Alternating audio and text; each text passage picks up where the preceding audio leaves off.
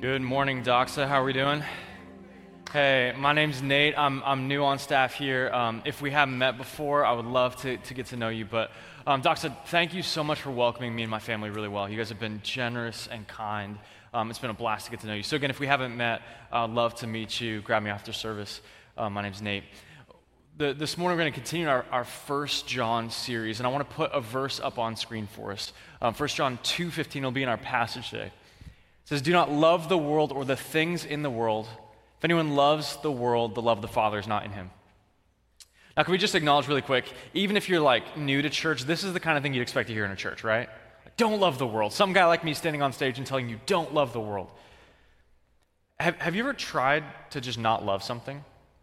You know what I'm talking about? Like, that's a bad diet plan where it's like, yeah, I'm just gonna not love pizza. Yeah, right, okay, right.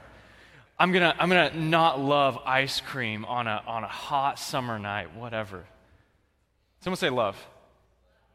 Sometimes it can feel like you're almost a victim of the things that you love, and so you hear a command like this, and you're like, yeah, but, I, but what if I do love the world? And John isn't, isn't mixing his, his terms there. He's saying, if you love the world, the love of the Father is not in you. But I, I think sometimes if we don't know how to obey a command, we're either just depressed and despondent and feel terrible about ourselves, or we kind of all agree to just not really take it that seriously. Let's just all agree to kind of not, not really deal with the fact that actually we do struggle with loving the world and we don't even really know what that means. Like, like if you take it seriously, does it really mean that you're supposed to move out to a commune on the land, you know, and, and like grow your own kale or something? Some of you are like, yeah, I've been churning butter for months. I'm ready, right? Doxa commune, let's go. Does it mean we take this antagonistic stance towards our city and we just shake our fists from a distance and go, we don't love the world like some people? We don't love the world like you people. But really? Like, are, are we supposed to take this oppositional stance to everything? Where, are we supposed to actually go love our neighbors then and share the gospel? If that's how we're supposed to interpret it, what about our friends that we got to send to Osaka? Do we tell them, like, hey, move out of the city, go build a little shack in the woods somewhere, and then you'll reach Japan, right? In fact, if you look at Jesus' life and ministry, he kept getting in trouble because he kept showing up at parties and being around these people that looked like the world. His first miracle was turning water into wine. And the religious people were like, no, no, no, you can't, you can't do that. We, we have to take this command seriously because John puts in no uncertain terms if you love the world, that says something very real and serious about your spiritual condition. But again, if I just left you with that this morning, you might feel powerless to obey and, and not even really understand what it means. And if you're not a Christian here this morning, again, you're not surprised some guy like me is telling you don't love the world. But let's be honest, maybe you don't feel like you have another option. Like, if you're not sure about what's after this life, then, then what else do you have to love except the world? Like, your life has been this, this series of chasing money or relationships or, or, or whatever. And maybe you're even here this morning because you, you get that that doesn't work. You keep trying and trying, and, and you know it's not satisfying you. And so you're not really sure why you're around all these church people, but, but maybe there is something to this. Whether you're a Christian or not this morning, there's something God's word has for us. And so we need to dive deep into 1 John 2 to understand both, both what this command actually means and then how God is inviting you to obey it. Does that sound good? Some say, yep. All right, open your Bibles. 1 John 2 will be in 12 through 17. I'll give you a little context while we're, while we're flipping there. Um, John is this kind of grandpa John figure Rob talked about a couple weeks ago. He walked with Jesus. He was one of the original disciples, and he's writing this letter now as an old man with some pretty serious warnings. He's saying, hey, if you walk in the darkness, you don't have fellowship with, with the God of light. If you hate your brother, it's incompatible with saying that you love God. And now he's, he's continuing that theme and going, hey, if you, if you love the world, there's no room in your heart for God's love. But what John is going to do, we've kind of got two halves of our passage here verses 12 through 14, he's going to take a, a, little bit of a surprising direction and, and tell them why he's writing the letter and kind of secretly, subtly give them all this identity language, like who they really are. And then he's going to tell us the command that we have to obey. All right? And hopefully, as we see these two pieces together, we'll actually be able to understand both what it means to not love the world and then how regular people like us can obey it. All right? Let's go there. 1 John chapter 2, starting in verse 12. Open your Bibles. I'd love for you to just follow with me verse by verse. So, so what he's going to do in these verses is he's got three groups of people that, that he's talking about. He says little children, fathers, and young men. Someone say children. All right, when he talks to the community of believers in 1 John, over and over he calls us children. Right? That's Christians in general, children. And then these two terms, the, the fathers and the young men, are a little bit confusing. Like scholars disagree over who he's talking about. Maybe certain officers in the church, or literally like men and, and young men. I think the clearest uh, of, of all of the arguments actually is that he's talking to different levels of maturity in, in a room like this. All right, this whole letter is written to a church community, and so when he's using these terms, he, he's talking about spiritually mature. When he says fathers, it's like fathers and mothers uh, of the church. When he says young men, it's like young believers. You have just come to know Jesus. You're full of energy and zeal. But little children is, is all of us. If you're a Christian this morning, you're counted in that. Verse 12. He says, I'm writing to you, little children, because your sins are forgiven for his name's sake. So he says, I'm writing to you, like I'm writing this letter to you right now. This is the reason for it, that because statement. And his because isn't because you guys need to step up or shape up or try harder. His because is because something has already happened to you. Do you catch that? He says, I, I, I can write these challenges and commands and warnings to you because you've already been forgiven. Like, if you're a Christian in the room this morning, if you're a Christian receiving this letter from John, something has happened to you where you are a forgiven kind of person. Your sins have been forgiven. Someone say sin. Sin is anything that goes against the character and nature of God. It's, it's both literally disobeying what God invites us to do, what we we're created to do and walking in relationship with Him, but it's also those, those sins where we kind of don't do things we're supposed to do the thing that would separate you from relationship with the God that made you, the God that designed you, the God that knows you, the God that loves you, those things, you've actually been forgiven of that. That's why you can have commands like these. You've been forgiven. But why were we forgiven? He says, for his name's sake. You were forgiven, yes, for you, but even more than that, because God put his reputation on the line when it came to your forgiveness. You ever thought about that? Like, forgiveness is an incredible benefit to you, but even more than that, God put his reputation on the line when he promised to send a redeemer. When God promised that he would save people, when God promised that he would forgive, God put his own name on the line. It's not just about us receiving forgiveness, all that's part of it, but your life, if you're a forgiven person, is like a canvas. And God is painting his character over it. He is gracious, he is faithful, he is kind. He is true to his promises. John is starting this section by kind of defending his writing to you by saying, hey, the kind of person you are means you can receive this. You are the kind of person who's been forgiven, so you have access to God, and you're the kind of person that God has chosen to stake his reputation on treating you a certain way. All right, there's a lot of identity already in just that first bit for all of us, but now he's going to talk to the fathers and mothers, the spiritually mature in the room. He says, verse 13, I'm writing to you, fathers, because you know him who's from the beginning. I can write these challenges and commands because I know that you know Jesus. And part of the amazing thing in this is that John literally physically walked with Jesus. Like we talk about walking with Jesus, dude, like got up in the morning, ate breakfast with Jesus, and watched him do ministry. And he's looking at mature men and women and saying, hey, you know him also. They didn't get the benefit of seeing him face to face, but they can know him in a real and true way. And, and, he does something amazing when he defines maturity in these terms. He's saying it's not so much what you know, but who you know, right? My wife and I got to be in Albania for a year. Um, if you don't know where Albania is, welcome to the club. Totally makes sense. How many of you are like, yeah, Albania, it's on my bucket list? No. Okay um, if you can picture like Italy, that boot shape. Okay, one of you. That's great. We'll talk later. Um, the, the boot shape of Italy, just straight to the east across the Adriatic. It's this mountainous country, kind of tumultuous history, but, but beautiful place. And, and moving there for a year, we were going, we were sent by Cornerstone, the church that planted Doxa, to go work on a Albanian church planting and college ministry staff. And when you think of moving to another country, there are all kinds of challenges that we, honestly, we were kind of preparing ourselves for, right? Like you had to learn a new language. So we had to learn Albanian to buy groceries. And I, I didn't take Albanian in high school. I don't know about you. That, that was not something I'd done before. Or um, there were packs of wild dogs in our city.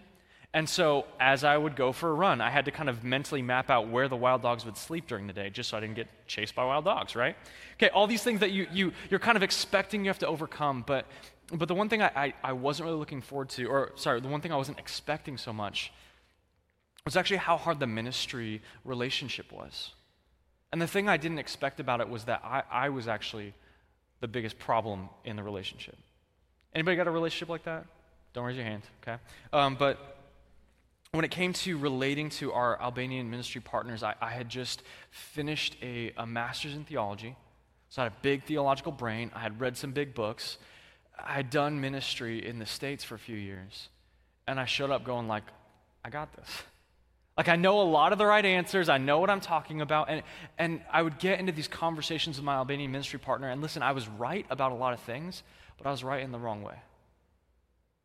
I thought I was mature and I had tricked myself into it because I had a lot of right answers. And in reality, I wasn't.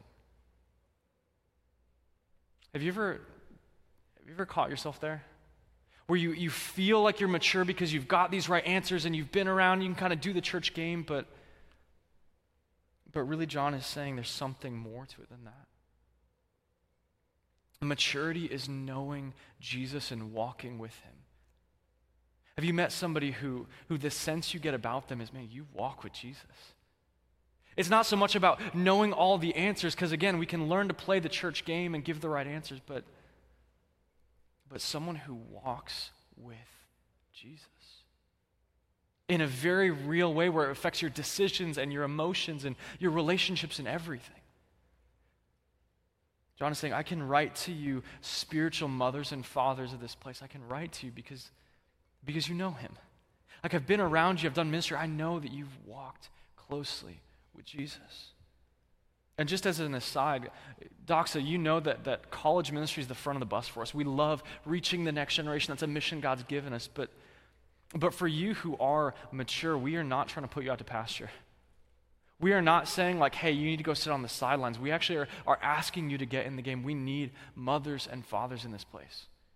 We need you to love and to show what it looks like to walk with Jesus for a long time. The church needs that. We're not just obsessed with kind of youth or flash or whatever. We need mothers and fathers not to be retired but redeployed for the mission of this place. Okay.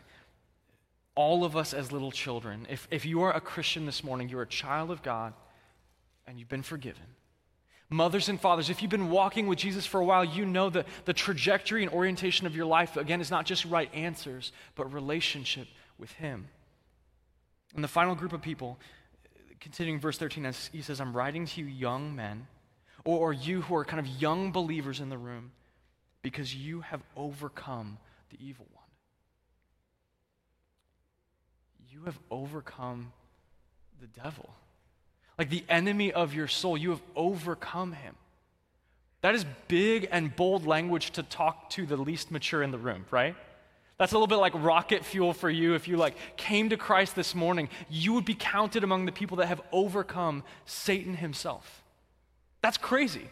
And, and, it's not because you've accomplished something. It's not because you've all of a sudden achieved a certain level of perfection. You've been counted in the victory of Jesus. You are a person who's overcome even if you're the least spiritually mature person in the room, because statistically, one of you is the least spiritually mature, right?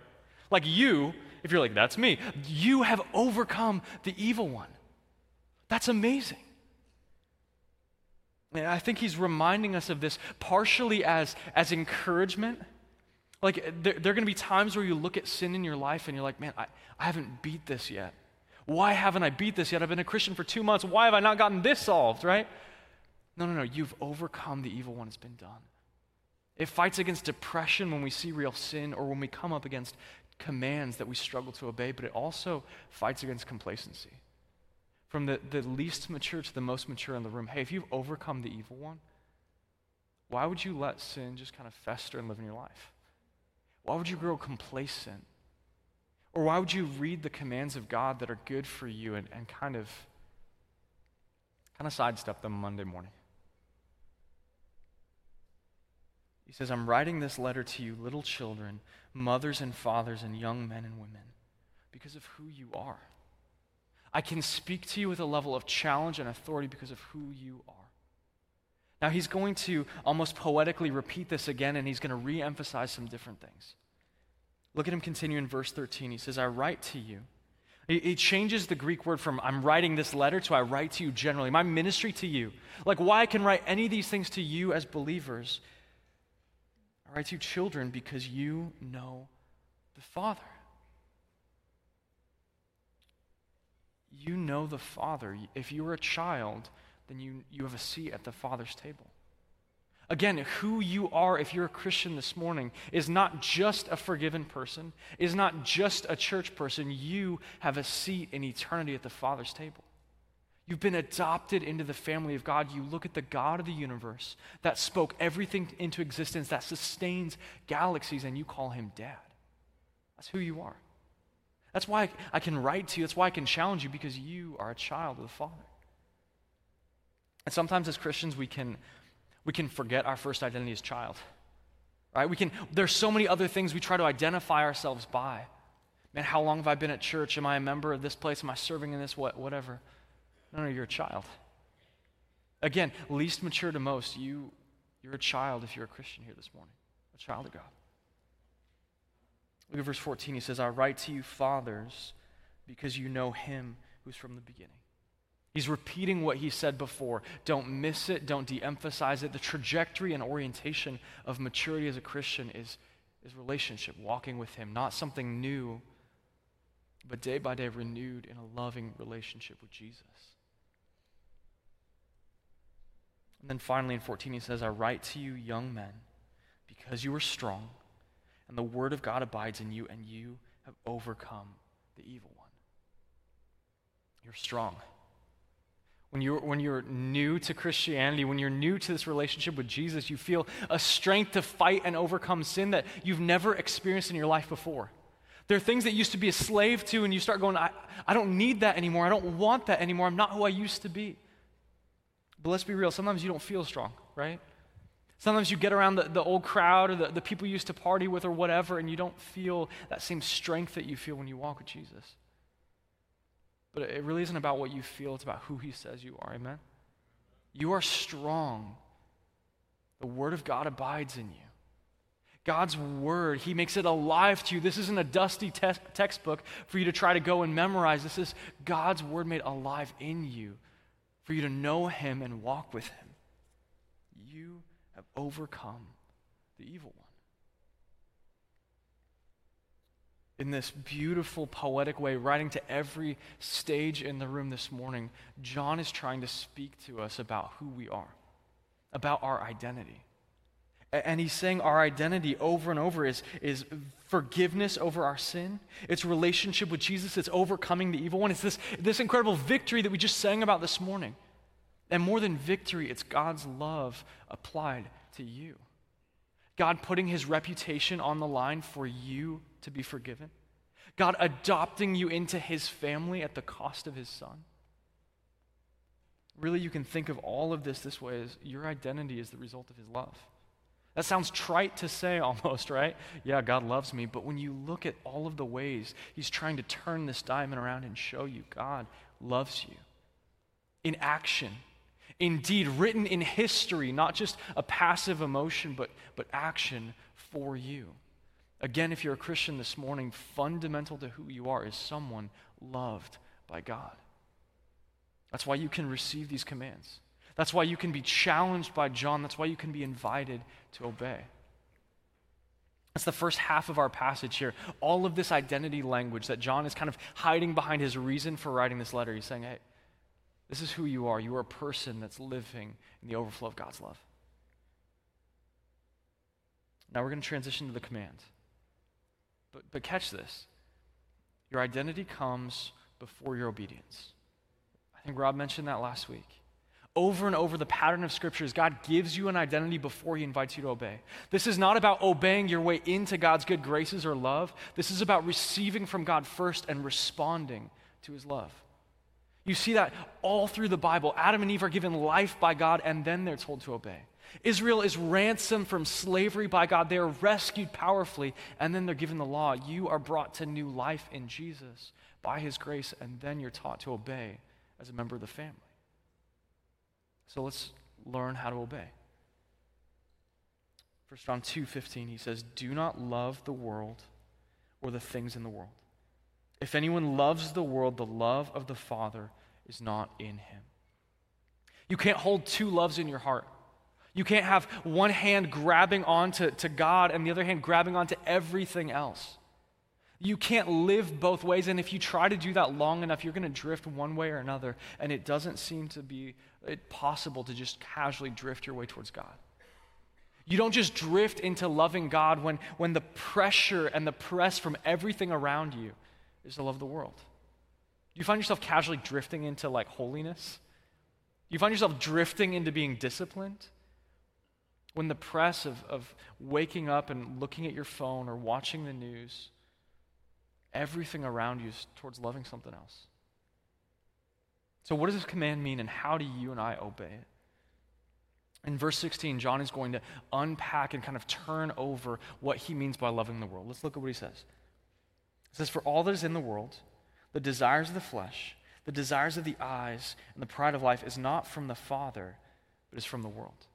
He, he gives us three different pieces of what he means by loving the world here desires of the flesh, and the eyes, and the pride of life. Let, let's unpack those so we can understand what he means by, by loving the world and the things in the world. First off, the desires of the flesh. Someone say flesh. Flesh is, is a New Testament kind of word in contrast to the Spirit, where it's that part of us that is still marked by sin this side of eternity. Like you and I were born with an inclination, a direction built into us towards sin, towards looking for hope or fulfillment or satisfaction in something other than God. It's that orientation inside of every one of us away from God, running from Him. What's most natural to you is chasing sin, and what's supernatural is loving God. Now, sometimes we can, we can think about sin in terms of something happening to us, right? Oh, I was tempted by that out there. Man, the devil made me do it, right? There, sometimes we can think of sin as this external thing happening to us, but, but it seems like your greatest enemy might actually just live inside of you. This desire already built into you that is towards, again, looking for your hope or peace or significance in something other than God. And Paul writes about this in Romans 7, where he says, Man, I know God's law. I know what God wants me to do, but I find inside of me this war raging. I don't do what I want to do. You ever felt that before? Maybe even again, you, you've, you've grown despairing of fighting your sin because you've seen this battle over and over, and you just don't feel like you have any fight left in you. This is that part of us that can, can sing worship on, on a Sunday morning and show up for work on Monday and actually be overly concerned with our status. Like your position in the, in the office hierarchy, or how much money you make, you're looking for some kind of security and peace. Or the thing that really has your heart is how your family just isn't quite, isn't quite the perfect family you want it to be. This orientation inside of us to find significance and hope and peace and security in something other than God. It's hardwired because of the fall into each and every one of us. The next thing he says is the desires of the eyes. This is a really interesting phrase. If you, if you read kind of a literal um, translation of Genesis 3, where Eve is tempted, this word eyes shows up over and over and over again. Like the serpent says, okay, th- this fruit, it's going to open up your eyes. And Eve looks at the tree, and, and, it's, it's delightful to her eyes. One translation I read said it's like lust to the eyes. It, it filled her eyes, and Adam and Eve eat it, and their eyes are opened. The desires of the eyes is when we hold a promise in front of ourselves other than the promise of God, and it becomes so captivating and appealing. I, I'm not rejecting God, I'm just kind of forgetting Him for a moment. Maybe it's that relationship that your community around you is like, no, no, don't don't pursue them. Don't, be, don't, don't commit your life to that person. What are you doing? That doesn't make sense. But when you're around them, you just kind of forget all of that. Or again, it's the, it's the gossip you've been engaging in at work. And on your drive home, you're kicking yourself. You're like, why am I doing that? It doesn't make any sense. But, but in the moment, fitting in and being part of it, it's just, it's right in front of your eyes and you almost can't even see anything around you.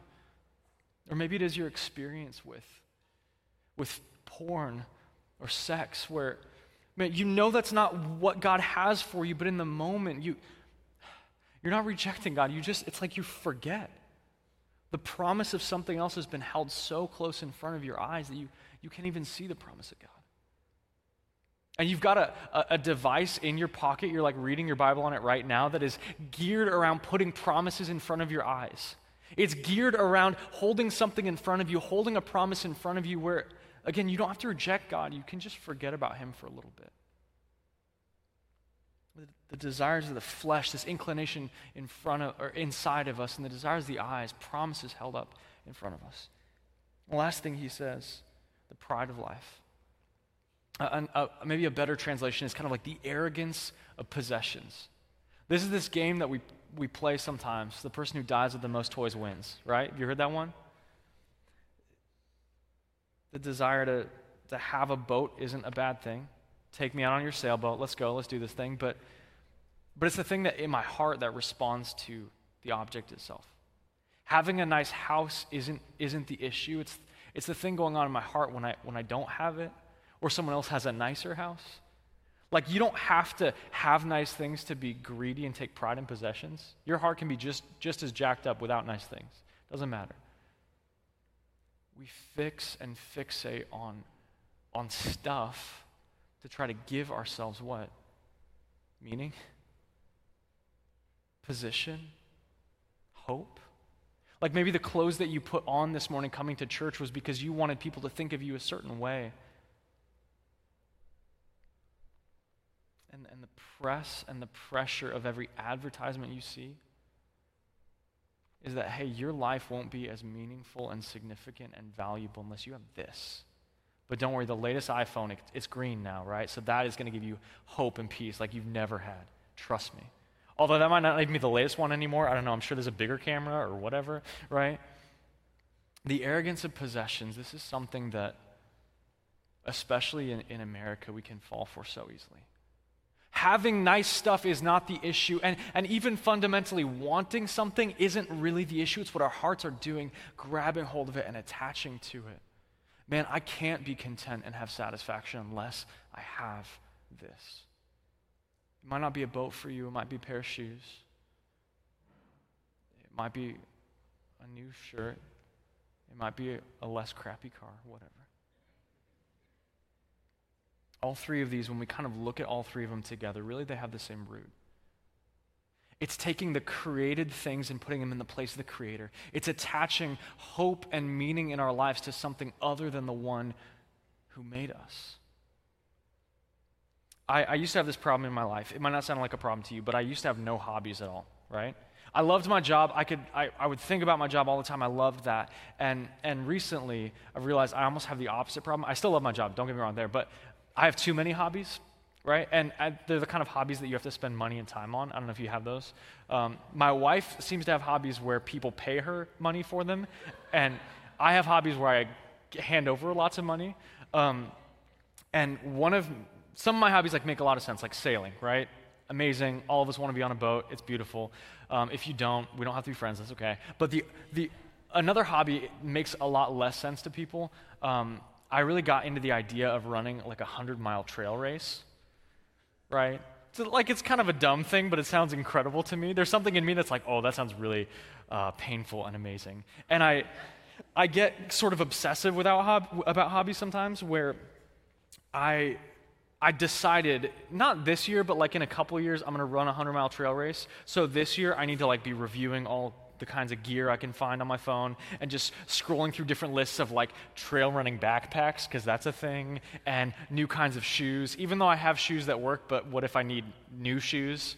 To run 100 miles because I got to get the shoes. If I don't have the shoes, I can't run the race. Or like read, I, I guys, I, I read like four books on running um, within the last month Yeah, yeah, that's kind of ridiculous, right? Like books on running, that doesn't make any sense. Like just go out and move your legs. But but it's all these stories of people running or watching YouTube videos of people like running through the Grand Canyon and these incredible majestic views and and this question keeps coming up of like why would you do this, right? Very legitimate question. Why would anyone want to do this? And these very successful athletes keep getting asked this question like why did you start running like these silly distances. And 100 miles isn't even the longest race. Like you could run a 240 mile race if you want to. Go for it. Have a great day. I'm settling for 100 miles. But th- this question keeps coming up, and and the answers the answers keep being something like, man, I just I I've, I want to know myself better, and I want to find like they, they can't even put words to it, but like I want to find, you know, on the other side of the pain cave, like, like I'm a new, I'm a new kind of person. Like I, I've just, I've experienced something else in life now that I've gone through this. But most people that start running these things don't stop running them. They don't typically stop at one, they keep adding more and more and more. And oddly enough, it's like once you run one, it doesn't really solve the issue. But can I just confess to you, as I've as I've been studying this passage and thinking about the last few months, as I've been dreaming about running a 100 mile race, I see all three of these heart issues in me.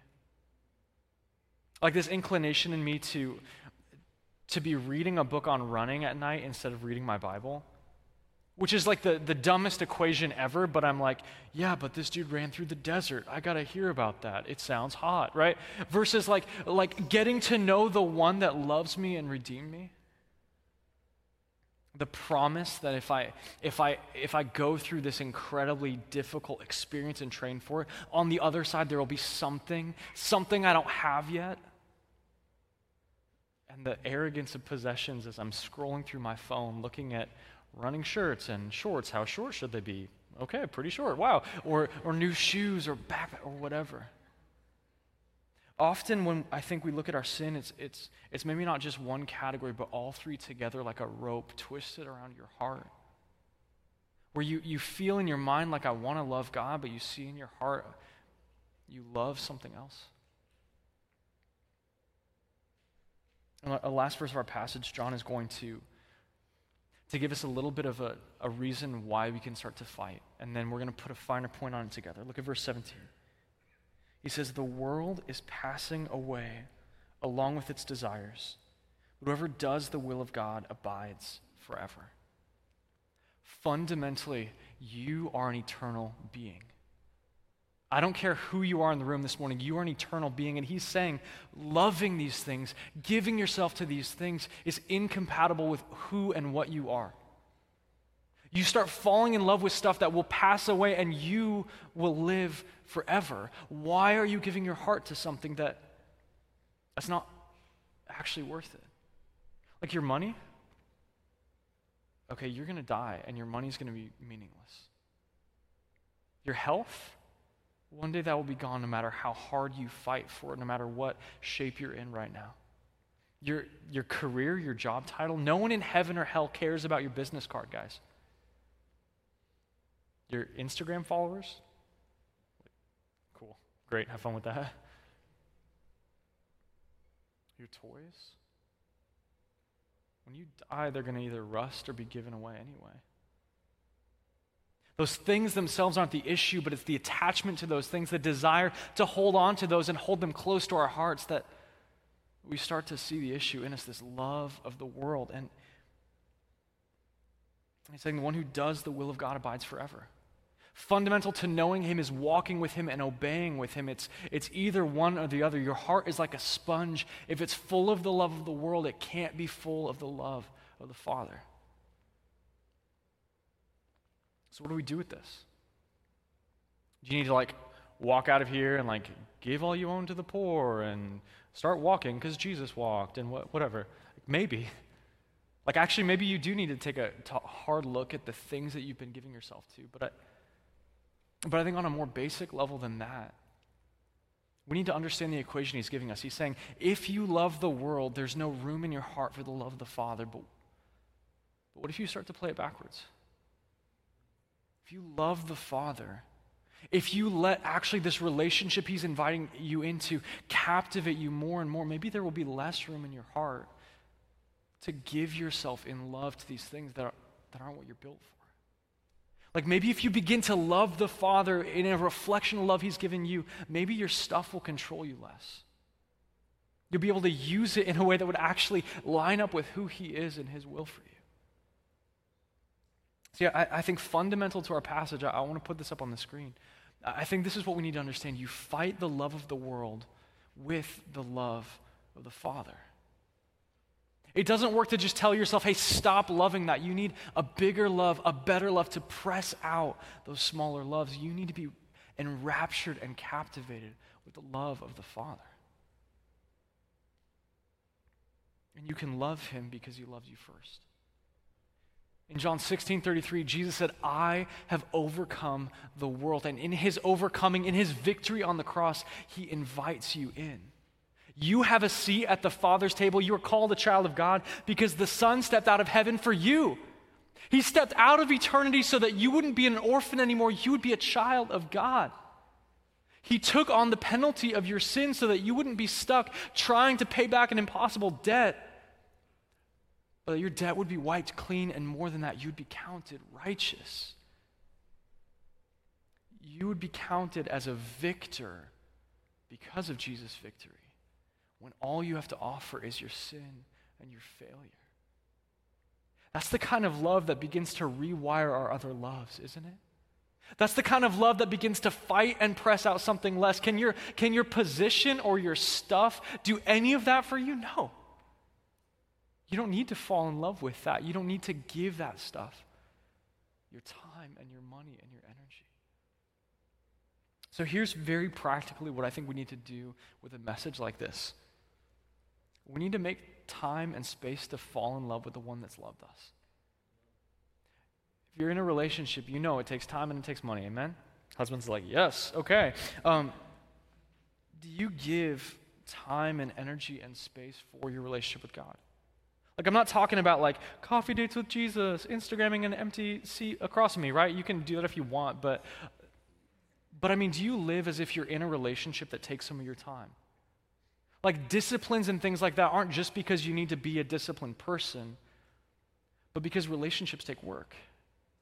And God is wooing you into a relationship that it, you can give Him time to fall in love with Him. I think one thing you could do very practically, giving him time this week, I want you to try this actually. I want you to try praying back verses 12 through 14 back to God.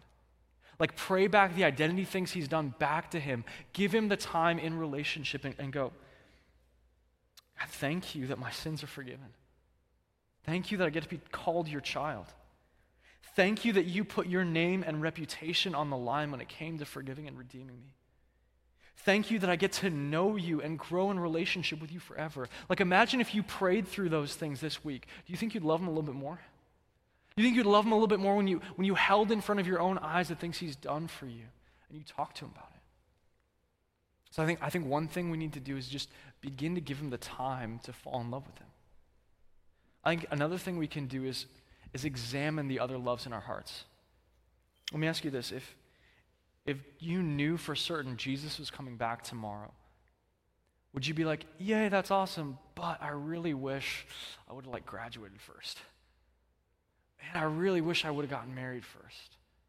Like engaged people like, yes, I've been planning for so long. Jesus, wait two more months. Man, I, I really wish I, I could have gone on that vacation. I was almost retired and I, I had these plans man, if the, if the Packers would have won the Super Bowl one more time, Jesus, just wait. Are there any holdouts in your heart? Just little pockets you've been holding on to, like, Jesus, you're great, but you're, you'd be even better if I could have this too. Would you, would you confess those to him in relationship this week? Like, let him expose those and then, and then confess that. God, I've been putting other things in front of you, Jesus. I, I want to love you more. We need to fall in love with Him and we need to examine the holdouts in our hearts. I think the last thing we need to do is we need to invest in, in each other. Like all of this language about our identity is actually our identity together as a community. Like we are his children together. Like we have spiritual mothers and fathers in here. We are, we are young men and women in the faith together. When you invest in someone else, you get a front row seat to God's work, and you're going to fall in love with Him more when you watch Him work in that person. Because sometimes if you're just looking at your own heart and your own struggles, it can feel like, like desperate and almost morbid, like, God, are you really here? Are you really working? But when you get to see Him work in someone else, you get to see His faithfulness when He answers prayers. You need to show up for community, partially for your own heart, to love the one who's working in this community more and more. We need to invest in each other. If you don't have a connection group, we'd love for you to get in one. If you don't have people close to you, maybe you need to look at someone around that is spiritually mature and go, hey, can you teach me to walk with Jesus? Like, can you show me like how you read the Bible, how you pray? And give them a front row seat to God's growth in your life and you a front row seat to watching them walk with him and falling in love with him. Doxa that's, that's the challenge for us this morning to fight the love of the world with the love of the Father. I want to I want to play out two pictures for us as we close this morning. What would happen if we kind of all agreed together, like, yeah, that sounds really hard. I don't think I'm going to do it. Like, yeah, I, I've been on that bad diet plan before. I don't, I don't really want to sign up for it again. What if we just kind of agreed together to sort of forget this message and show up again next week? I think church would keep clicking along for a little bit. But we, would all turn around together and we'd realize we don't look that much different than anyone else. Yeah, we, we, could, we could play the church game and sing some nice songs, but, but the power and life of people in love with the Father, that would, it would disappear. It would evaporate like mist in the morning. And the best we would have is playing this church game and beating ourselves up for not living up to what God's inviting us to. That's not what God has for us. That's not the kind of church I want you to be part of, and that's not, that's not what we want for you. Just living with these two loves in our hearts until eventually the love of the world captures us. It's not what you were made for. But, so what if what if we took this command seriously and we began to fall more and more in love with the Father? Like, what if you let yourself be wooed and captivated by the one who saved you and redeemed you and loves you? Like, what if you let your, your, the promise in front of you be the promise of life with God forever, the one you were made for, the one that you were designed to be satisfied by? I think you'd find freedom. Like, freedom to begin fighting sin in ways you've never fought before freedom to use the good gifts of God and, and, the things that He's given you actually for His glory and His purposes, not just to fill a hole in you. I think we'd, we'd be free to be on mission together.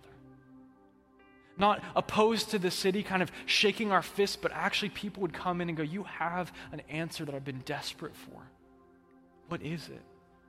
And we could tell them it's, it's Jesus and we could show them with our lives it's Jesus, and we could show them with our stuff it's Jesus. The one we're in love with, the, the one we can't help but talk about is Him. Let's pray together and invite Him to help us fall in love with Him and fight the love of the world with the love of the Father. Will you pray with me?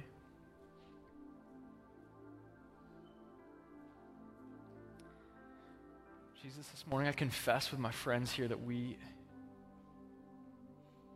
we do have holdouts and pockets in our hearts and lives where we love the world.